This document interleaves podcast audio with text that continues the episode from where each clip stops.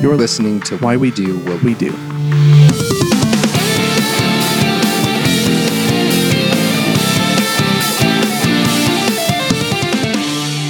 All right, welcome to Why We Do What We Do. I will be your host, Abraham. And I will be your co host, Shane. And so today we are going to pick up our conversation that we were having about syphilis. So I do want to just be upfront here that we originally recorded this as one long episode. It went way longer than what we were originally expecting, and way longer than we usually have one of our episodes be for most of the time. So we decided to go ahead and just split it up after we had already recorded it. So we are going to be jumping into part of the conversation that might be kind of jarring. So we'll we'll play little music so that you know that that's what's happening. so, just as a recap for last time, we talked about just describing what syphilis is. We mentioned several times that it's not itchy, and we will continue to talk about that. we went over the stages of syphilis, the causes of syphilis, diagnosing syphilis, and some prevention around syphilis. And so that's that's more or less where we left off. And in this episode, we'll be talking more about some of the history, the treatment, busting some myths, and talking about a behavioral approach to safe practices around syphilis in traditional Shane Braham fashion, we kind of get on some tangents and we do our thing. And we always kind of talk about how when we set up an episode, even when we have show notes, we definitely go off script a lot. And what ends up happening is our conversations are, we try to make them as authentic as possible and as real as possible. And then here we are with a two part series that was originally designed as one part. I would also like to point out, too, a, a huge shout to our note contributor or organizer. I, what do we what do we call him? Let's call him a researcher.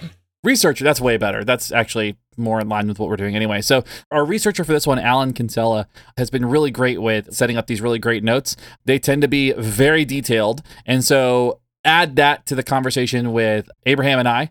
It's going to lead to like three or four part episodes. So, we're going to try to really quell that as much as we can. But hopefully, you all dig this episode a researcher and writer, I think, is maybe another title to bestow upon him. Yeah, I agree. He did a fantastic job. Definitely deserves the shout out. And this was a really fun episode to record. And the beginning, and like I said, I think if you haven't heard that part yet, I definitely recommend going back and listening to that because that sets up a lot of the conversation that we have in the second part. But we'll probably we're going to jump right in. You'll hear me talking about how we could try and create better awareness around syphilis and things to do about it.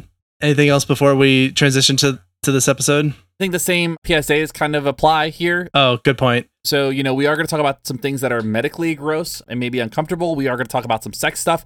And in the second part, we do talk about the Tuskegee experiments that occur, which is a pretty intense and pretty inhumane thing. And it can be kind of shocking and disturbing when you hear it.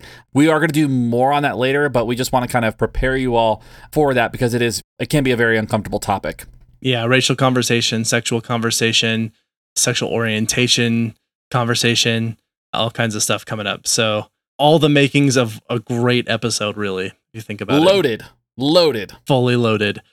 Not the Charlie's Angels movie, or is it? Just kidding. dun dun dun. That's that's a surprise. We're not talking about syphilis. We're talking about McG's Charlie's Angels movies. All right. So without further ado, please enjoy the remainder of this conversation and everything there is to learn about syphilis. Have fun.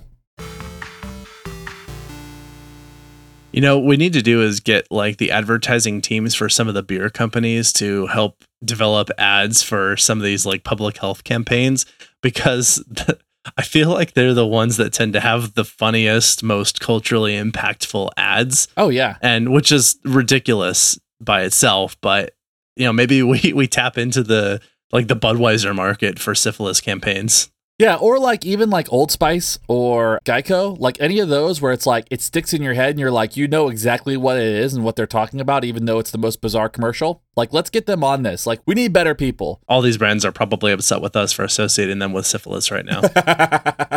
Sorry, Geico. Not sorry, Old Spice. Got him. That's the hill that we're dying on today. It's like we're taking down Old Spice. Big deodorant we're gonna get really into like really in the weeds about this in our podcast later. Like as we get older and we get more disgruntled, you're gonna find out that we're anti big deodorant, anti big, I don't know, soda. big soda, yeah. Exactly. Big barrel. Big yeah, yeah. Sorry, I was just talking the other day about like how expensive barrels are to like get like a real wooden barrel made by like a cooper. and says like it's that big barrel. They're That's driving the prices. That's it. Capitalism, man. Okay. Speaking of big barrel, let's talk about congenital prevention. There's no other way to go into that. Of course, as we've mentioned, early screening is extremely important. In the US, Preventative Services Task Force recommends screening of all pregnant women just to be sure, even if you don't have symptoms, even if you ha- don't have reason to believe it, may as well just run 100% of people through that filtering test so that they can take steps early to try and prepare for what might happen. The World Health Organization suggests both first and third trimester screening. First does seem early. I wonder if you'd be able to catch it then. I mean, I guess if they're recommending it, you would, but that seems really early. I think it's just one of those things like if it is something that you do have early on, like I wonder if because it, it might be transmissible and maybe it impacts the embryo. I'm not sure. But what you see though within this, like we talk about this like prevention component, is that developing countries will see more of this because a lack of screening and care throughout pregnancy occurs, right? So where a country may not have the medical care that's available, they may not have the necessary treatments or the screenings that are that are available. You might see congenital transmission a little bit more in those areas. Another way that I think it is important to relate this to psychology and how to prepare for setting up systems in place for this to work and thinking about what kind of processes can we put in place to try and increase people's contact and engagement with this. And that is a psychological question. How do we affect people's behavior in such a way that they are making the safest possible choice and that we're having them seek out treatment, counseling, and guidance? And the CDC has recommendations specifically for healthcare providers. And so this is what we would call something that's like on the antecedent end, which is what is something we can do at the thinking of triage, like the most basic level of service delivery. How can we prevent and reduce the spread of infection and catching early signs and that sort of thing? And so, one of those things that we can do is to recommend that healthcare providers talk openly with patients, such as about sexually transmitted disease counseling. Yeah, another one too is we and we kind of mentioned this already is testing all pregnant women repeatedly. Well, testing all pregnant women in general, but being able to test those repeatedly that are in either high risk area or a high risk population. and to treat immediately if there's a positive test, and also to treat partners and trying to avoid any reinfection that might occur. Because let's just say you have a couple and one person tests positive for having syphilis and you treat that syphilis. Well, if they had already given it to their partner, or maybe even got it from the partner in the first place, then that person who had it treated could get reinfected because the other person that they're having sexual contact with is not being treated. So by identifying that and making treatment on both sides, you're able to prevent or hopefully prevent the likelihood of getting treated and then reinfected again. Right, right, absolutely. And then another one too, they talk about is this idea of confirming with a test at the delivery when the baby is delivered, especially testing mothers if a stillbirth occurs, because that might be a result or an effect of having the disease. So being able to test right away so that you can prevent the spread of the disease at that moment. And of course, it's really important to report all cases to the health department immediately so that they there can be a documented sort of paper trail that helps keep track of this. And one thing I guess I I do want to point out here is I totally understand that it seems like having yourself on record for this sort of thing can feel like you're having your privacy invaded because you have a bunch of people keeping track of your health that's and like being reported and there might be a more than a few people who are aware that you are the one who has this and while i understand that like that you certainly should have a right to that kind of privacy what becomes tricky is when other people might then become at risk of contacting that disease and so it is incumbent upon the healthcare the health field the healthcare field to put systems in place to prevent any exploitation or any leakage of that information and it is incumbent upon the people who have that disease to be as safe as possible to avoid further transmission. So, like, let's protect people's privacy. Let's put safeguards in place to ensure that they can't be exploited. Let's also make them feel safe and comfortable with that process, and then try and avoid other people getting infected. Right, and I think another thing too, and, and this is something that's a theme that I see a lot when I, whenever it comes to any sort of like STDs or STIs, is that people get embarrassed that they have it, and I think that's something that kind of like you know, understandably, it's not the best thing. It's not easy to admit that that's something that happened, but I think it's important to kind of recognize that a little bit of embarrassment is maybe necessary to get treated versus not getting treated and losing your eyesight or having a stroke because you were afraid to like discuss that you even had it. So there's got to be kind of this space where we got to destigmatize it. It's like getting a cold, it's like getting sick, it's something that needs treatment and it's okay. It's not going to last you the rest of your life if you can get treated for it or you can get the proper care so that you can still live a quality life going forward. Speaking of treatment, Taha! all you have to do is rub a little Old Spice on it and it'll go away. Ah, thanks, Old Spice. if you go to the Old Spice website at oldspice.com slash WWD, WWD, and enter the code body spray, you get 20% off. Enter the code syphilis. totally kidding on all of that. yeah, we don't have a sponsorship. And Old Spice will not treat it. But it's a single dose of penicillin. You can also use doxycycline and tetracycline as backups. And it is recommended to not have sex until the lesions heal. So, when it comes to late infections like neurosyphilis, IV penicillin in large doses for a minimum of 10 days tends to be the main treatment or the effective treatment. More on various schedules, though, might be required depending on the level of infection. So, this treatment actually limits spreading rather than repairing the damage already done. So, it's basically going to like kind of put a stop to the disease, making it worse, but it's not going to make any of that damage that occurred. It's not going to go back and fix what happened. If you have neurological damage, it's not going to go back and repair any of that. And don't confuse IV penicillin with for penicillin with the Roman numerals. That's not what IV means in this case. Yeah, I did the same thing. I was like, a for penicillin. I was like, wait, wait, wait, wait, wait. That's not that's not correct. Intravenous penicillin, not the Led Zeppelin album. I think it was Led Zeppelin, right? Yeah, yeah, yeah, yeah. Okay. yeah. Great. The Circle Jerks were VI, so that was a different album. Got it. Okay.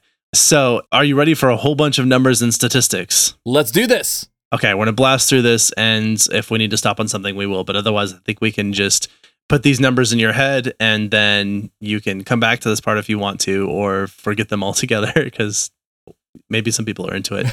Whatever. In 2012, 0.5% of adults were infected. There were 6 million new cases. In 1999, there were 12 million new cases, and 90% of which were in the developing world. And so syphilis was the reason for 20% of perinatal deaths. This disease actually affects 700,000 to 1.6 million pregnancies per year, resulting in birth defects and issues. According to the CDC, there was a 14.4% increase in syphilis cases between 2017 and 2018. 86% of primary and secondary cases are men, and 78% of those are among those who identify as homosexual. Or at least are engaging in some kind of same sex relation. Right. There's a 185% increase between 2014 and 2018 of congenital diagnoses of syphilis. That's a wild number. Yeah, that, that's an unfortunate increase. That's kind of the crazy thing about that. That happened in four years. Yeah.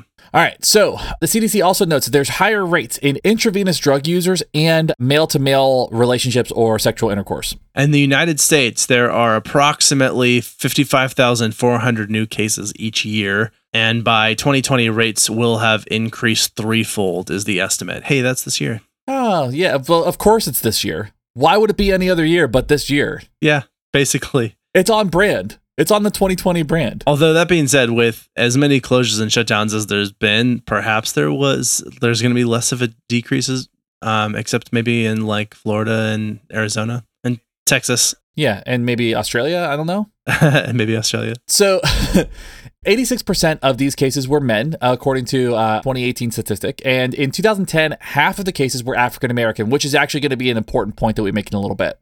Yeah, we'll speak to that a little bit. Not actually specifically the half of the cases part, but we'll speak about the relation to the African American population. Syphilis was rampant through the 19th century in Egypt and decreased in the 80s and 90s in developed nations due to access to antibiotics. Yep. And since 2000, it's been increasing in the US, Canada, UK, Australia, and primarily among male to male contact, like sexual contact. And women have actually remained stable. That demographic has been stable. But in China and Russia, it increased due to promiscuity and prostitution issues that were occurring in those countries. Side note, in places where prostitution is legal, there is frequent testing and use of protection. And so they are constantly monitoring the health and well being of the sex workers. And so it is less likely to spread. Just food for thought. Oh, yeah. We should probably do a whole episode on prostitution and sex work. Oh, yeah. Syphilis food for thought, but just kidding. Hot cup of syphilis making a return. Oh, God. Thanks, Starbucks. oh, my God. I just lost all future potential for Starbucks sponsorship. Going to the mortality rate. If left untreated, 8 to 58% of cases will be fatal. And this is greater among males. Right. And uh, there's an increased risk of HIV transmission by two to five times if, if somebody does actually have syphilis as well. Okay. Now we start to get into the ickier part of if this wasn't icky enough, then I think we're going to get into the ickier part of this, which is the history of some syphilis and what we know about it. Ready for this? Let's do it. Okay.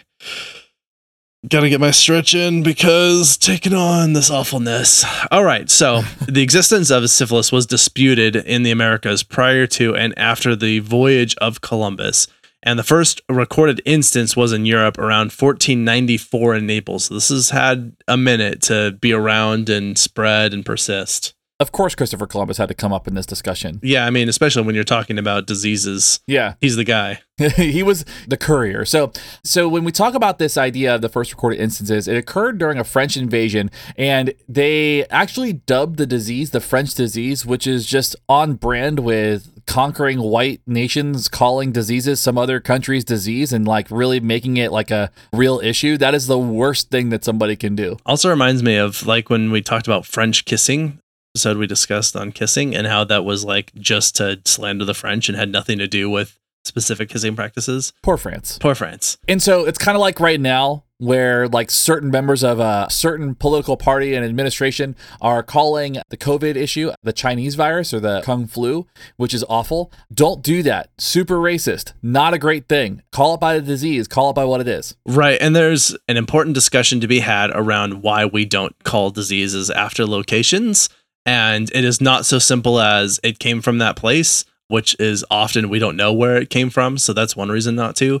Um, but it also has a lot of side effects that spread out beyond that. And I was actually thinking, I wonder if it would make sense to put this inside of a discussion around just the effect that names can have on things and doing just a whole episode on that because like there are certain species that just by changing the name of the animal species, it stopped being hunted to extinction and like how much power there can be in, in the names of things because sometimes things sound cute or they sound like they're denigrating and whatever it is calling it by something can have very serious impacts.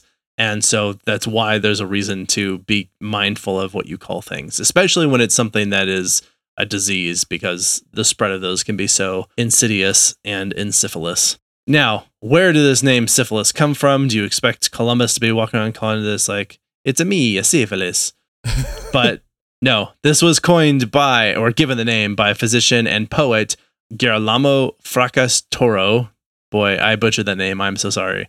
It was uh, after the name of a character and describing the effects of a disease. Huh. All right. So now you kind of know where the name comes from. Now, during the 16th and 19th centuries, it was a huge public burden and people started fearing STDs. And so, you know, part of that is in that time, people didn't really know much about the, the kind of where it came from, but the exact causative agent was unknown during this time, but known to be transmitted sexually and by birth. And that at the time, the damage was less great sickness early on, but rather a delayed effect that transitioned into neurosyphilis later, which made it even scarier, right? So now you've got something that they know is transmitted sexually, they know it's transmitted via birth, and they know that there's immediate effects, but they don't know about the long term effects until much later. Because remember, we talked about that tertiary period and those latent periods, right? Those stages where you're asymptomatic for a little bit.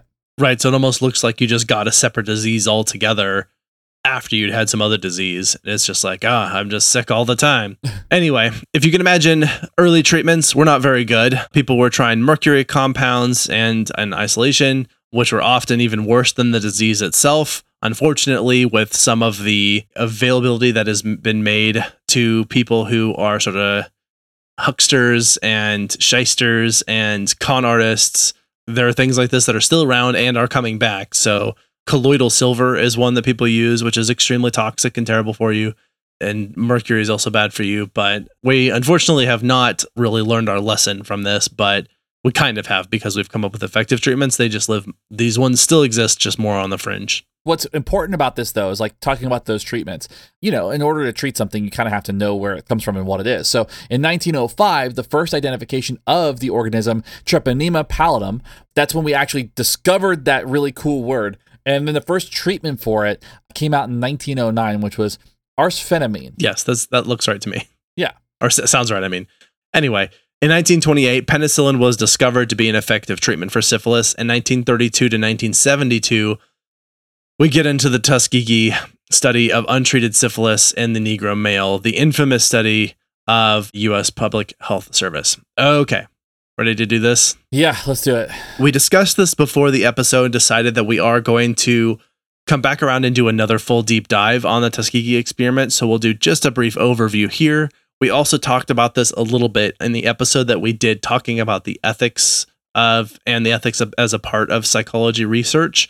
So you can go back and hear it there, although as again is a pretty brief mention. So this will be fairly similar, but still a good episode to revisit. Yeah. But Yeah. anyway, this will be a deep dive later on. But here is the gist of what happened. There were 600 participants enrolled in the study. These were all African American men. So 399 of them were infected with syphilis, and 201 of them were uninfected. And they were told that they were receiving treatment for bad blood from the government. So this was free.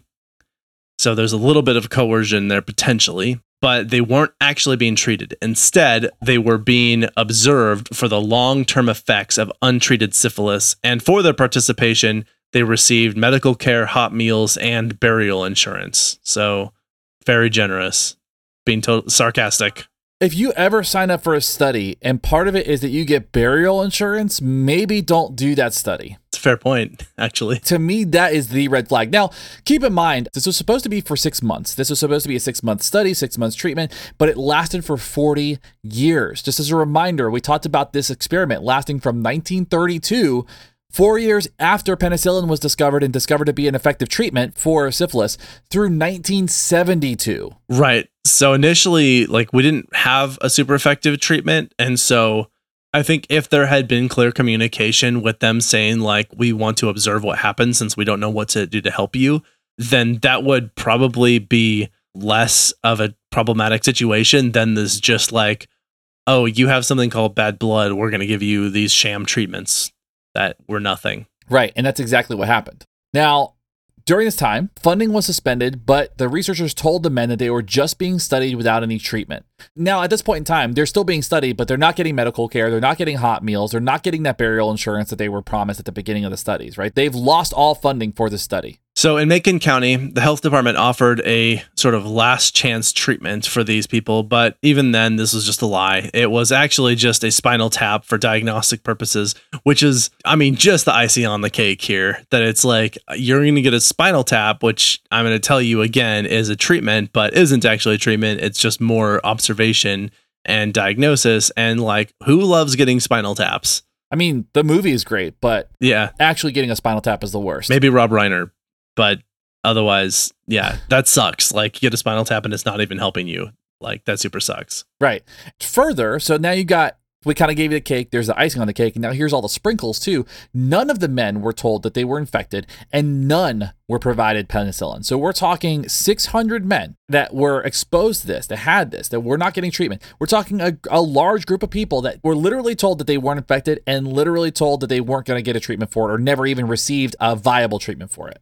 The revelation of the atrocities that occurred as part of this Tuskegee experiment led to breakthroughs in some of the ethics requirements, such as having informed consent and regulation of participation during clinical trials and studies. Unfortunately, you saw similar studies like this in Guatemala, except they didn't last for 40 years. They lasted for two.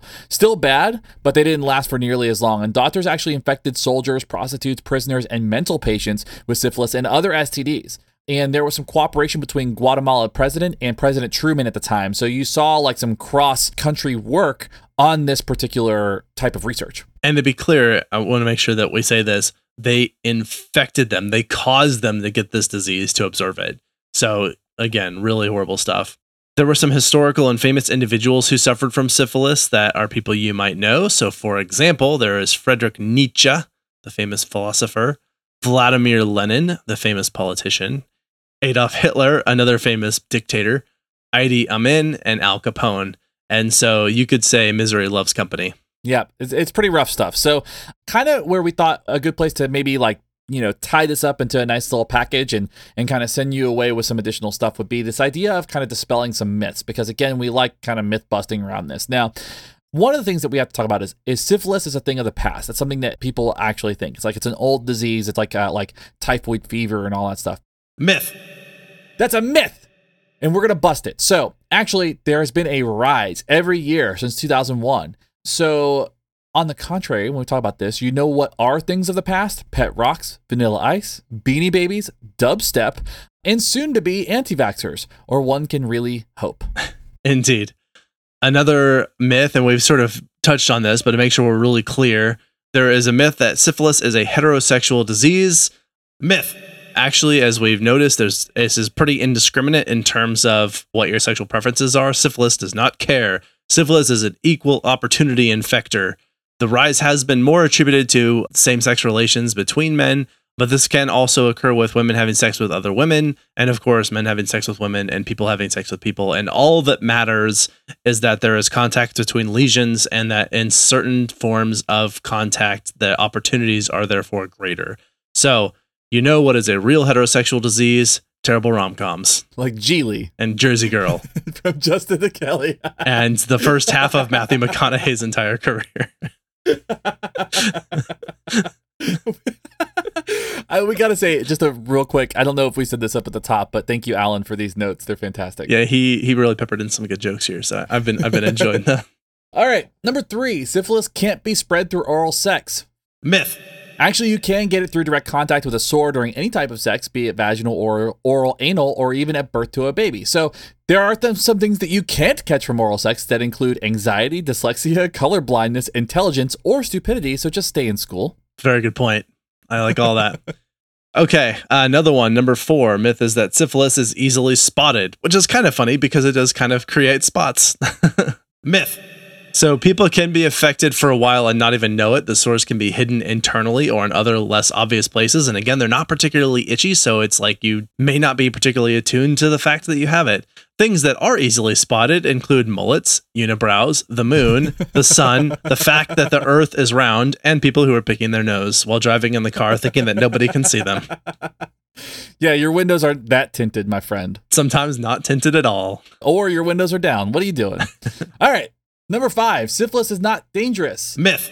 So it actually it may not present symptoms early on. You might see that, but if it's left untreated, it can spread to the brain or nervous system and produce some really nasty consequences like blindness or nerve damage. So, but you know what's not dangerous? Driving sober, that's cool. Bubble baths are awesome. The Oxford comma, snuggies, flossing, and staying away from Carole Baskin. Those things are not dangerous. The Oxford comma in particular is a very safe bet. I highly recommend it. that's both of our recommendations for this episode. of that entire list. That's my my. just kidding. Probably driving sober, but number six. The cures today can undo any damage from syphilis. Myth. Now, while it is relatively easier to treat these days, treatment does not necessarily undo any damage that has already been done by this disease. But there are some things that can be undone, such as the Fyre Festival, the New York City subway, the final season of Game of Thrones, and the first half of Matthew McConaughey's career. a lot of effort involved in some of these, but you know, we're we're not opposed to crossing hurdles if it's for the betterment of mankind. They're worthy causes. All right, number seven. I've had syphilis, so I can't get it again. Myth. You absolutely 100% can. You can continue your own precious cycle of infection and penicillin all your life and see how that works out for you. The thing is, is that you can get it, you can get reinfected, you can actually reinfect partners, even though you've been treated for it, you don't develop an immunity to it. But did you know that there are some things that you can do once and never again? Yes, like lose your virginity, marry Carole Baskin, donate your brain to science, or fight Mike Tyson. There will never be a second fight with him. Can't undo that. All right, the final myth we're going to attack here is this idea that I'm not promiscuous, therefore I can't get syphilis. Myth. This is not true. As much as we would like to believe it, if you are sexually active at all, it is possible, even if you only have a single partner. The only true way is to avoid any contact with any humans ever, and then particularly to avoid contact sexually with people or with their lesions. So you could be in a totally monogamous relationship with someone who is uninfected and even use protection correctly and still get it if you have contact with other lesions from somewhere else or you know whatever might be that eh, as long as that disease makes it to you, you can get it. That is not to say that you were like, well, I am only not promiscuous because I'm afraid I'm going to get syphilis. And now I found out that I can't get it from not being promiscuous. So I'm going to go out and just have my way with people. Still wouldn't recommend that. But there are things that if you're not promiscuous, you can't be in a love triangle, you can't be in a love square, you cannot be in a love decagon, and you also cannot relate at all to Tiger Woods. oh, snap! Hot takes. So now we just lost our sponsorship from uh, Tiger Woods, too. And golf, generally. And golf in general. that was a wonderful trip. That was fun. Thank you, Alan, for for that. And also, that was just fun. Okay, we've talked a bit about sort of the psychology of all of this, as well as how we talk about changing people's behavior and what's important there. So let's really dive into what we might call the behavioral perspective on this you know, with all these medical breakthroughs in the 1900s, there were several vaccines that were offered, treatments, cures for these ailments, and these things that have plagued humanity for centuries.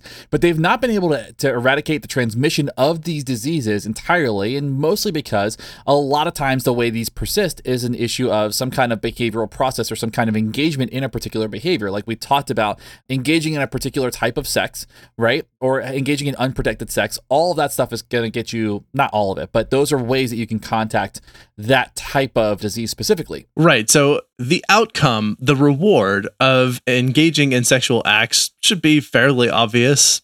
You know, yeah, a lot of people do it and so are aware of the fact that there are some pros to to this at, at least in terms of maybe how it feels. Yeah. But anyway, the responsible behavior has never seemed to catch on in any culture to the point of really being able to totally prevent the spread of STDs, such as things like syphilis but there are some things that we can consider that might uh, inform some policies or education or other, I guess, systemic interventions to address this. We have to understand kind of at the end of the day, it's not a guaranteed that if you have unprotected sex that you're going to contact the infection, right? So the threat of the infection itself is intermittent. So you may or may not get it. You're kind of always risking it every single time you engage in unprotected sex or this type of contact. And so you know, you might have had a lot of unprotected sex in your life and never contacted the disease. So it only takes one time to get it, but there's been multiple times where you haven't. And so what ends up happening is now if I start trying to change my behavior and work towards more safe sex or some kind of sexual education, I might be more resistant to it simply because I've contacted more pros from not having been engaging in protected sex or in safe sex for that matter. So for example, think of it like this.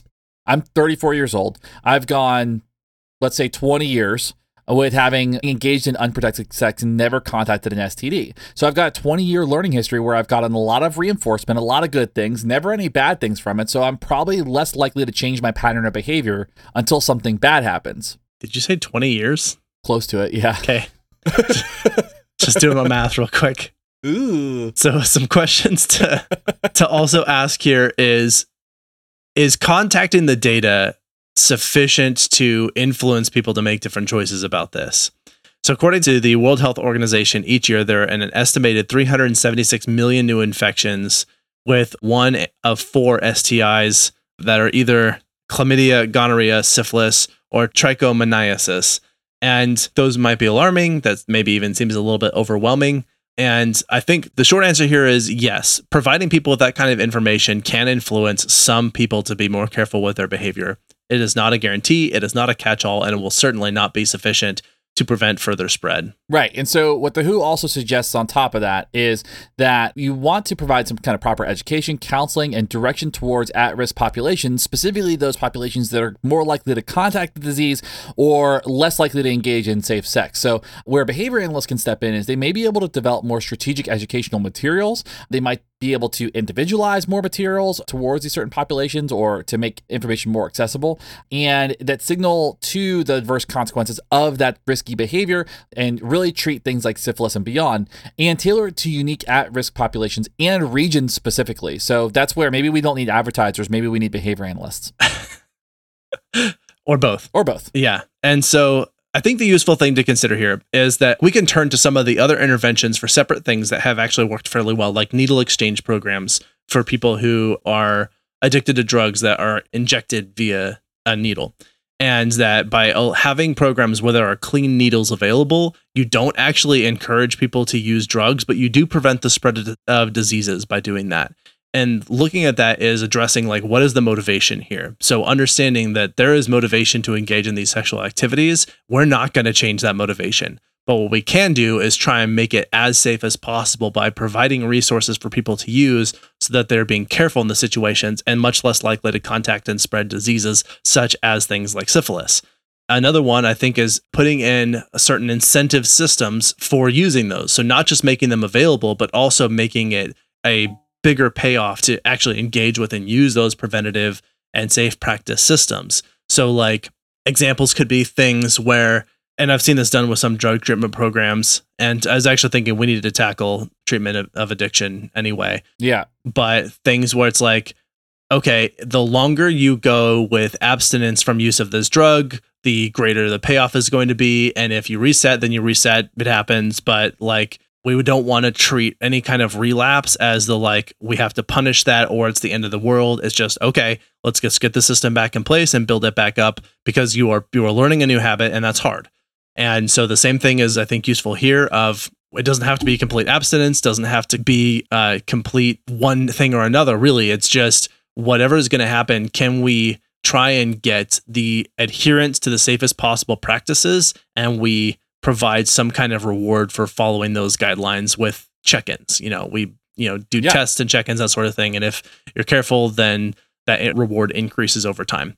And if there's a relapse, then we just reset. And you know that if you're likely to engage in those safe practices, even if there's relapse periodically, the longer you go with those safe practices, the less likely you are to contact it. And so this really hits it at all angles is how do we address the motivation? How do we address the teaching the appropriate behaviors that are likely to result in the safest possible outcome? And how do we incentivize those things so that people are willing to do this voluntarily and do it in their best interest? And so I think that's really just the main overview of how do we address and why would we even want to talk about this? You know, partially is how this affects neurology, which is, I think, honestly, like we've sort of covered it.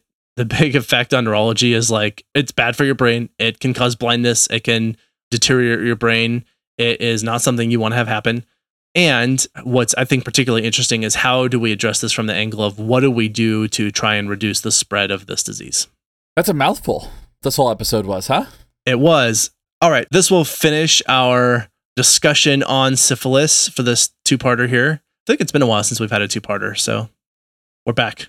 yeah, it's been a little bit. Welcome. That's the nature of Alan's notes and Abraham and I just chatting away. Exactly. We can turn anything into a two hour conversation if we want to.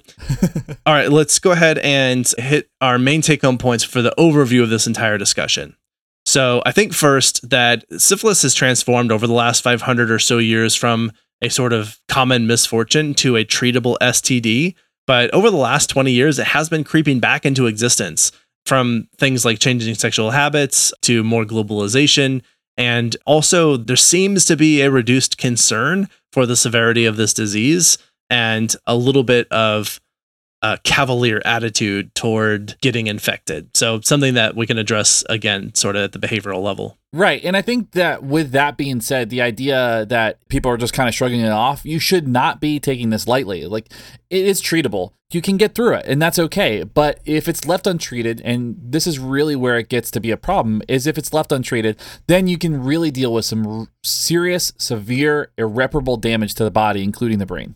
And like any STD, this is preventable through responsible sexual behavior, but this does continue to be difficult to achieve across many cultures. And again, this is just a good opportunity to to say like this is where I think that we have an opportunity to shine in the psychology world is how can we contribute to putting in interventions to influence people to voluntarily make appropriate changes to their behavior so that they can be safe. Right, exactly the main thing is just have safe sex. Definitely. That's definitely the take home point of of everything is just have safe sex. Not like if you're going to have sex be safe, but definitely have sex and be safe about it. Yeah, 100%. if you're of an age where you can consent to that sort of thing. An age and sound of mind and that sort of thing. Yes, exactly. All right, shall we take on some recommendations? Let's do it.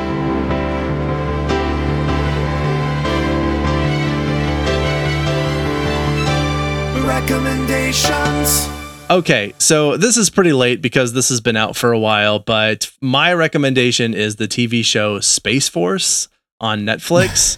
and I think there's plenty to there are things that people may not like about it. I will definitely warn like there's a lot of explicit language in the show, but for the most part, I think the comedy is really good. There's a lot of deadpan in there. There's a lot of like really subtle digs at contemporary political figures and that sort of thing and it's just it's got some really great comedic moments in it and one of them actually that makes me chuckle endlessly. As a matter of fact, it was so funny I had to go back and rewatch it so I could laugh a second time. But there was a joke about have you ever seen in a lot of these shows where when they're looking at some kind of footage of something, they do like this zoom in and that enhances the photo? Yeah. They do a really good joke about this. And I don't want to spoil the joke, but just suffice it to say that they handled it very, very well in a very clever way. And so that's my recommendation is Space Force on Netflix. All right, sounds good. I like that. So I've been meaning to check that out. It's been on my list for a little bit, and I just haven't had a chance to.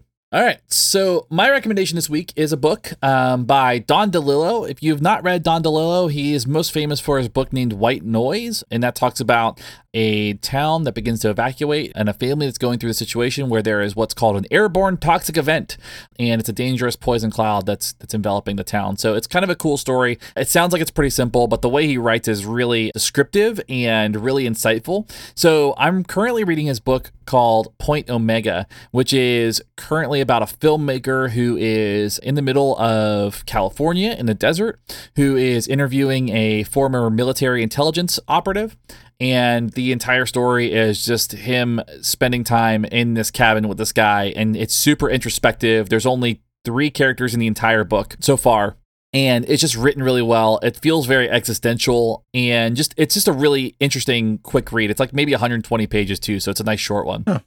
Isn't there yeah. like some indie band called Airborne Toxic Event? Yes, there is. Okay, I thought so. I was like, that sounds really familiar. Yeah, that's where they got their name from. Oh, okay, great. Good to know. Okay. Do you have anything else on syphilis, Shane? Not today. Okay. We're all done with syphilis. We're cured. if you have syphilis or you know someone who does or you'd like to share your experiences with that, feel free to contact us. If you have anything to say about the Tuskegee experiments or anything that we talked about, any of the clever jokes that we made about some of the myths, then we're certainly happy to hear those. And if you would like to leave a comment or rate or review these episodes, you can do so anywhere that you find these episodes, and we try to respond to most things. You can reach us on social media at www.wwdpodcast.com. The info part is for our our email, which um, uh, we're happy to respond to emails. We've actually been getting quite a few more lately. The board games episode generated quite a few emails more than we usually get, nice. which is really f- fun for me because I was very happy to talk about those. But yeah, so you can support us by doing that, and we look forward to hearing from everybody. And I think that is all we have. So this is Abraham. And this is Shane. We are out. See ya. You've been listening to Why We Do What We Do. Why We Do What We Do is supported in part by our amazing patrons. Thank you. If you like what you heard, consider becoming a patron by heading to patreon.com slash wwdwwd podcast. You can also rate and review us wherever you get your podcast or share this episode with your friends. If you have any comments or questions, we'd love to hear from you. Find us at WWD Podcast on your favorite social media platforms. You can learn more about this and other episodes by going to www.wwdpodcast.com. There, you'll find links as well as detailed and shareable show notes. Why We Do What We Do is researched and produced by Abraham, Ryan O, Shane, and Miranda. Artwork and logo design by Andrew Pollock at nogdesigns.com. Video and production assistance from Tyler Brasier with music courtesy of Justin Greenhouse. Thanks for listening, and we hope you have an awesome day.